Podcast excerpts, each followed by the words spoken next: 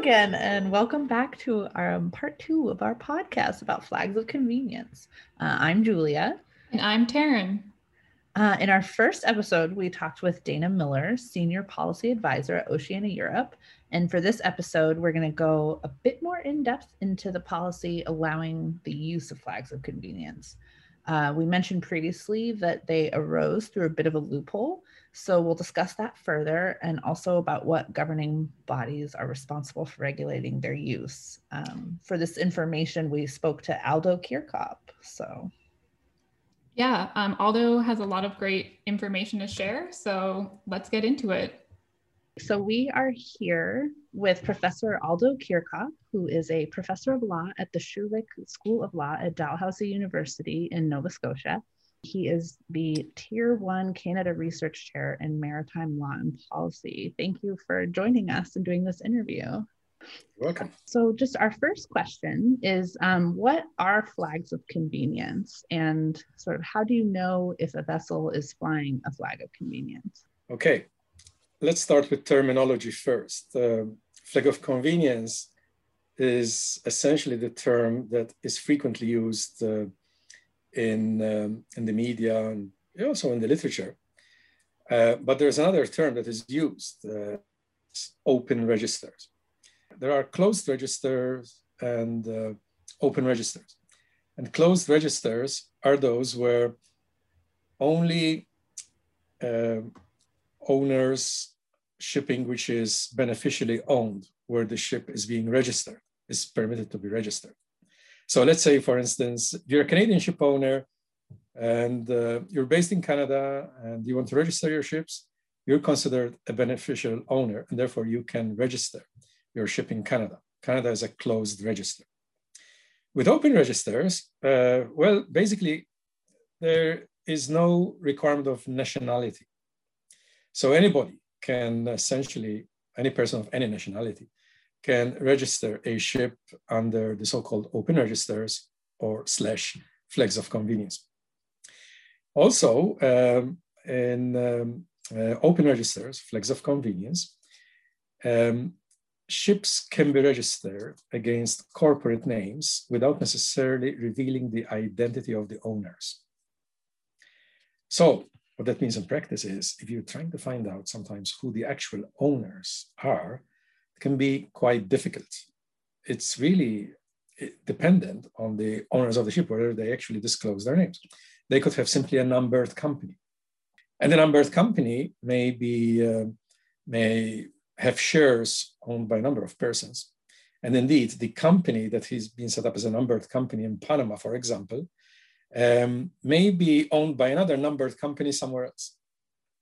So if you start looking at one corporate owner owning another and another and another, and essentially finding that there are no names disclosed, it become very difficult to know exactly who owns a ship. Sounds like it gets very complicated very quickly. it is.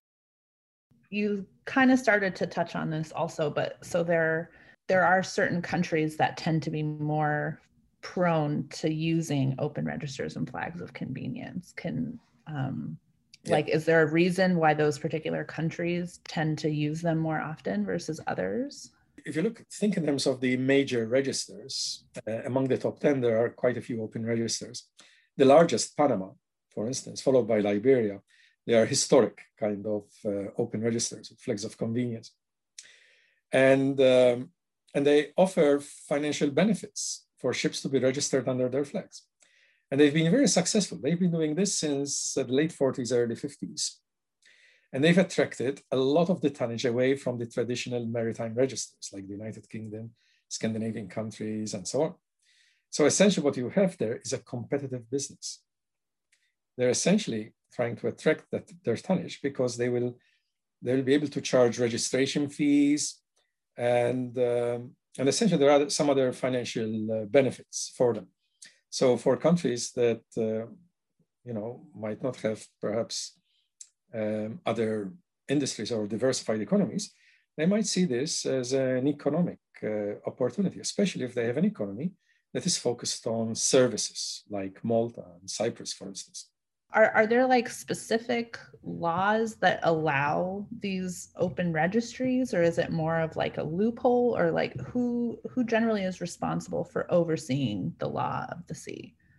Well uh, the united nations convention on the law of the sea has specific provisions on ship registration. And basically any state party to, the, to that convention can open a register. So there is no such thing as a classification of open registers no there's only ship registers. It's how they're operated that will tell you whether they're open or closed. Essentially, if you operate your ships from an open register that allows you to register your ships because you're not a national, and then does not really have many restrictions on who you employ to work on your ships. If you have a Canadian ship, you have to employ Canadians. But if you have a Panamanian vessel, you can employ anyone. So you shop for a crew around the world. And, uh, and there are very competent persons produced by maritime academies in, for example, uh, Philippines, Vietnam, China, India, and so on. And uh, they're paid a lot less than Canadian seafarers. So then they, um, you know, ship owner that is trying to cut costs will uh, essentially shop around for flags that enable the ship owner to do that. Plus, they, they may provide some other financial incentives too.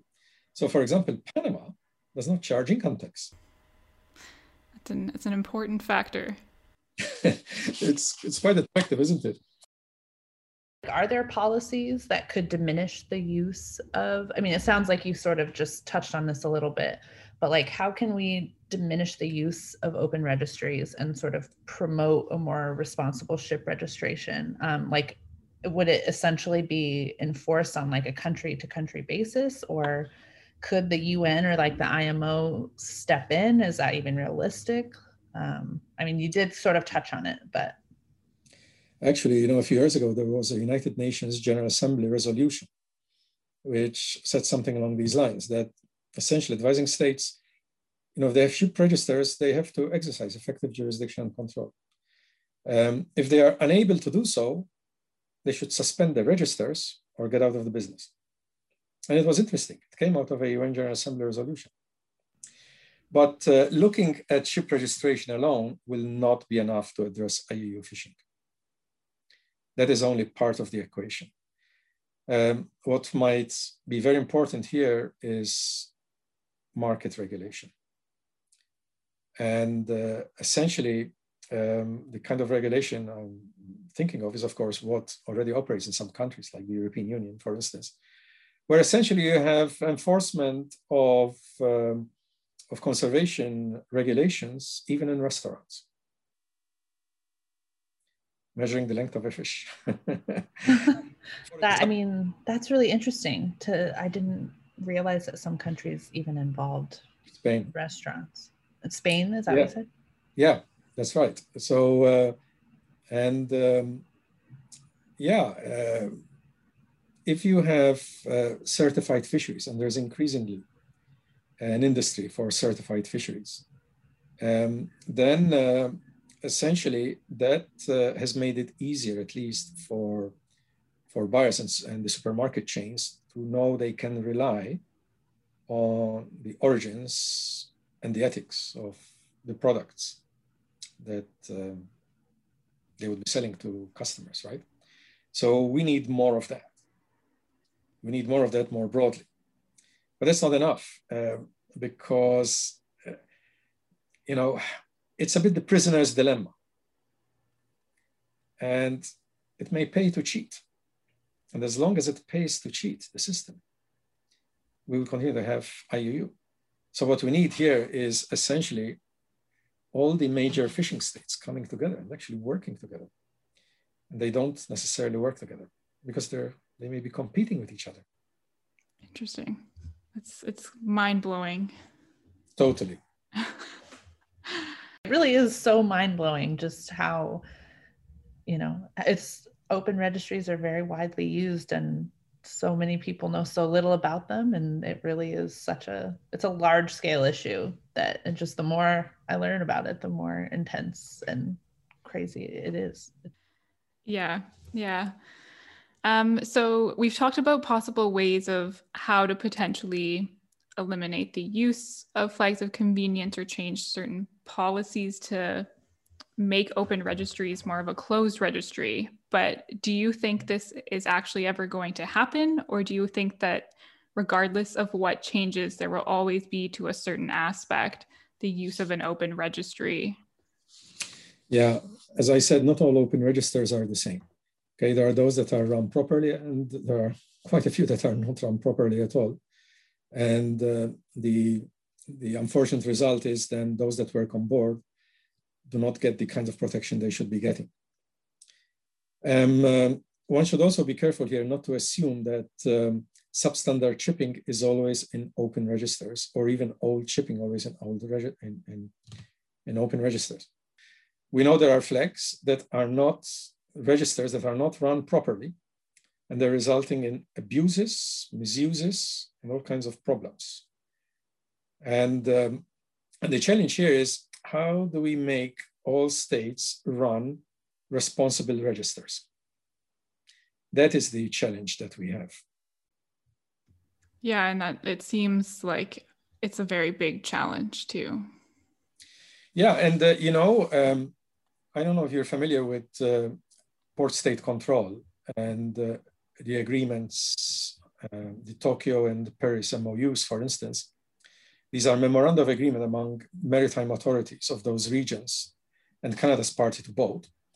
And uh, it's a system which does spot inspections of ships in ports. And if there are very serious violations, they don't let those ships depart until they rectify the violation. So this has helped tremendously in improving standards and addressing the weaknesses of flag state jurisdiction. Because if the flag states are not exercising effective jurisdiction and control, some port state will. Yeah, so it more comes down to at the end of the day of having a properly well-run registry um, that will kind of eliminate these Mao fishing practices. Yeah, and um, of course, there's going to be the need for more cooperation here with respect to fishing vessels because, you know, how would a particular register know whether a fishing vessel is a problem vessel or not, unless there is a, a blacklist somewhere, which they all share. Yeah, that, and that doesn't exist? Well, some vessels, um, well, I cannot say that it doesn't exist because RFMOs have uh, caught up to this. So it really depends what organization, what regional organization, but uh, where they've had uh, vessels with, you know, that are frequent offenders, then uh, they have tended to be flagged. no pun intended there. But um, what we need rather is a kind of an international system so that this information is available to everybody. And the ideal scenario is one where we have essentially registers that are shared by all port states, by all ports, for instance. And then, uh, mind you, uh, this was how the Paris MOU originally started. The idea was that there would be a database with all the inspection data and that problem vessels, they would have annotations against their entry. So when they're visiting the next port, the next port will know that this is a vessel that they need to inspect again. Right. And so, um, sorry, I think this is the last question probably. Um, do you think even if like a internationally accepted blacklist to a, a sense or like port wide list of vessels that should be avoided. If that were adopted do you think all countries would actually follow that? Because a lot of them are getting a large economic benefit from having these types of registries. Yeah and sadly i am skeptical.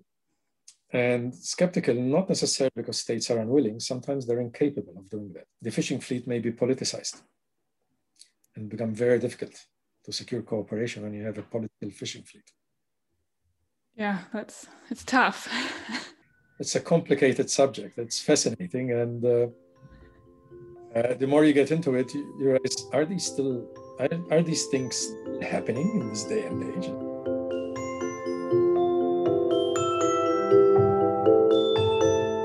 Wow, that was so much information. Thanks so much again for joining us, Aldo. Um, what do you think, Julia, taking away from this interview?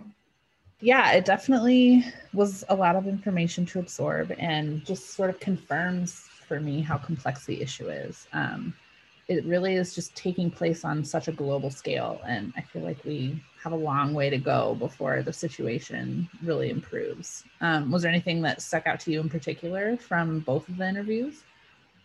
Yeah, I think one of the main things that both Dana and Aldo highlighted and talked about was really the only way to combat the use of flags of convenience is through a global effort. So essentially, each country needs to do their part. So they need to be more transparent, um, run their registries properly um, so that the jurisdiction is being held up and that the law of the sea is being enforced on all vessels that are fishing or shipping in that area.